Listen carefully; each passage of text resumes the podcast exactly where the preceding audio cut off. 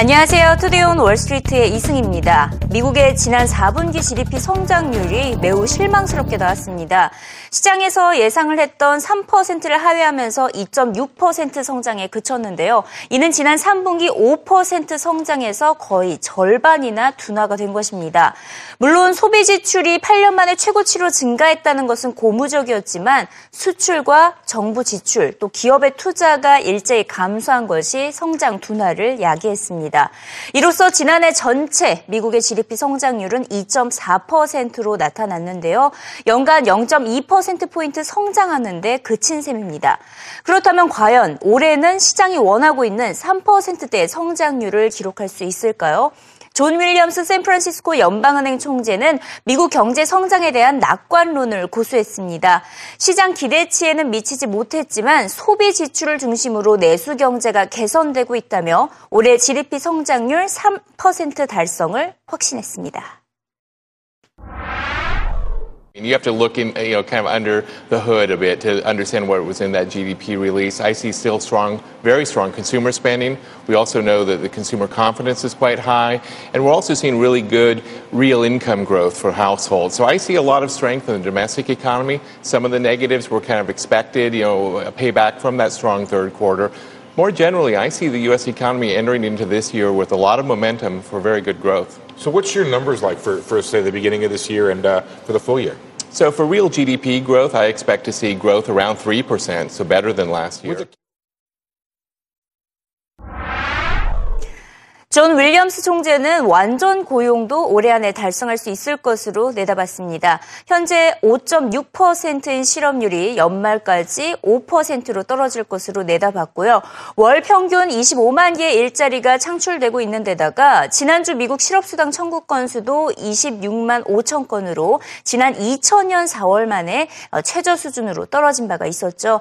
어, 이렇게 또 고용시장의 최대 관건이라고 볼 수 있는 임금 상승에 대해서는 경제, 경제가 개선되면 자연스럽게 임금도 오르게 될 것이라며 현재 2.3% 수준의 임금 상승률이 연준이 목표하고 있는 3.5%까지 오를 것으로 내다봤습니다. We're seeing really good job growth. We added nearly 250,000 jobs on average a month last year. I don't expect job growth to be that strong this year, but still very good. I'm expecting the unemployment rate to reach 5% by the end of this year. So this is a wow. very good year for And what's for your definition of the non-accelerating unemployment rate, inflation rate of unemployment? Sure. So I view a normal unemployment rate to be about 5.2%. Of course, there's you know, uh, air bands around that kind of estimate. Sure. But I see us getting to full employment basically by the end of this year, or before then, uh, and uh, in fact, uh, having a pretty strong labor market. It's one of the reasons I think that we're going to see wage growth and, quite honestly, inflation starting to edge up once we get past this period of low wage, uh, inflation. I'm looking for three to three and a half percent wage growth in a in a full uh, you know a full strength economy. We're not there yet. I do think it's encouraging that we're seeing some pickup in wages, but I really don't expect wages to start really picking up until the economy gets even stronger. So to me, this is consistent with my views on the economy. 윌리엄스 총재는 또 최근 연준이 금리 인상에 있어서 가장 신경을 쓰고 있는 인플레이션에 대해서도 입장을 밝혔는데요. 다소 조심스러운 발언을 가졌습니다. 물가 상승은 천천히 진행돼서 내년 말이 돼서야 목표치인 2%에 도달할 것으로 전망했습니다. 그래도 미국 경제는 고용 시장과 주택 시장 등을 기반으로 펀더멘털이 많이 형성이 되어 있기 때문에 연준이 올해 중반에 금리를 인상할 것으로 내다봤는데요. 연준이 원하 원하고 있던 완전 고용이 가까워졌고 통화 정책 정상화의 과정이기 때문에 인플레이션이 낮아도 올 중반에 금리를 인상할 가능성이 높다고 설명했습니다.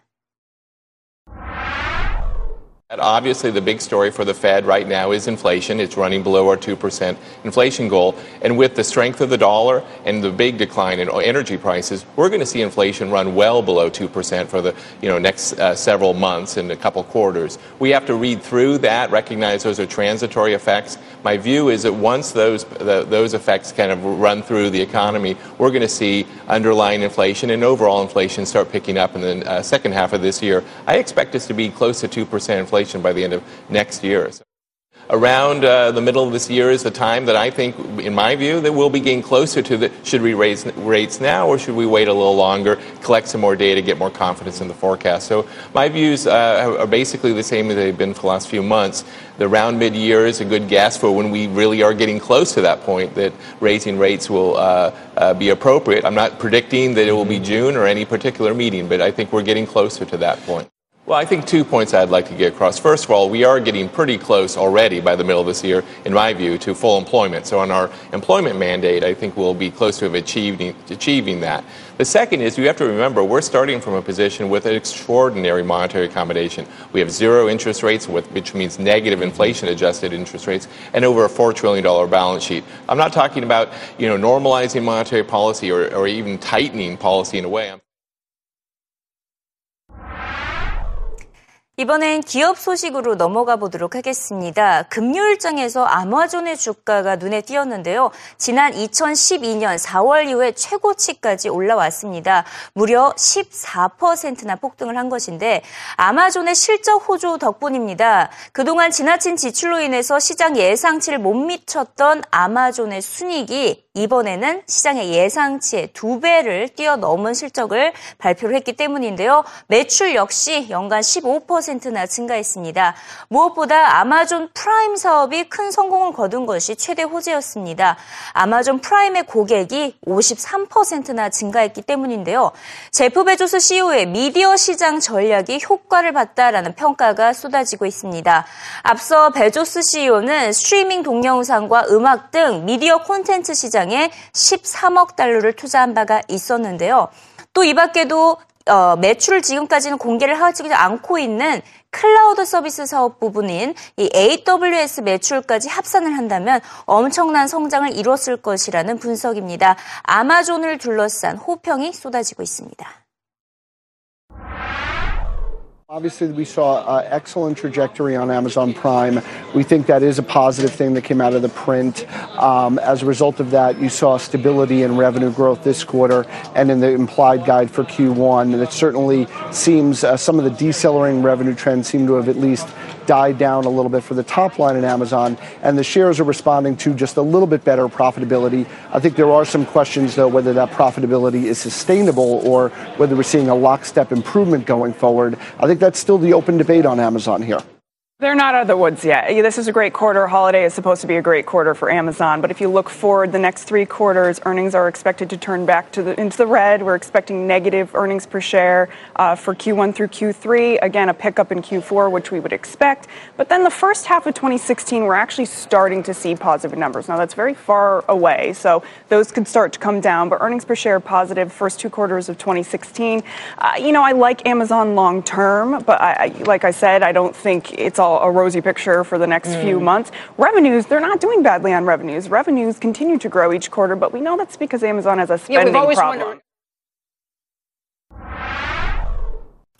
14년 전에 뉴욕 맨하튼에서 출발한 미국의 햄버거 전문점 쉐이크쉑이 뉴욕 증권거래소에 상장을 했습니다. 기업 공개는 대성공이었는데요. 상장 첫날부터 장 초반에 주가가 135%나 넘게 뛰었습니다. 결국 장 마감은 공모가 21달러보다 한 120% 정도 폭등한 45달러 선에서 거래를 마감을 했는데요. 시가총액 16억 달러, 우리 돈 1조 7천억 원을 넘어섰습니다. 그만큼 이미 포화 상태라고 볼 수 있는 경쟁이 치열한 햄버거 시장에서 쉐이크색의 잠재 성장성에 베팅하는 투자자들이 많았다는 것을 확인할 수가 있는데요. 지금 쉐이크쉑의 매장 수를 한번 보면요. 2010년에는 7개에 불과했었는데 어, 지금 꾸준히 매년 성장을 하면서 전 세계적으로 63개의 매장을 보유하고 있습니다. 물론 다른 햄버거 체인점에 비해서는 규모가 작지만 매출이 매년 크게 늘어나고 있고 웰빙 이미지의 차별화 전략이 소비자들의 발길을 끌고 있다는 게 CEO의 주장입니다. 쉐이크쉑은 이번 기업 공개를 통해 조달한 자금으로 매년 10개씩 매장을 늘려갈 계획이라고 밝혔습니다. What we do, look, we're serving hamburgers. We are serving the most mass appeal product in the world to a, to a group of people who's expecting something different. And we know that that's resonating around this country and around the world, and that's our, that's our goal. There is certainly a, a trade up, and there's certainly an arms race for a lot of better burgers. I think what Shake Shack does, we put it all together. We make it a place you can take a date, you can take your mom, you can have a beer. I mean, we just we just make it a place that is okay for every occasion. That's what makes it different. That's what people are buying into for the long term.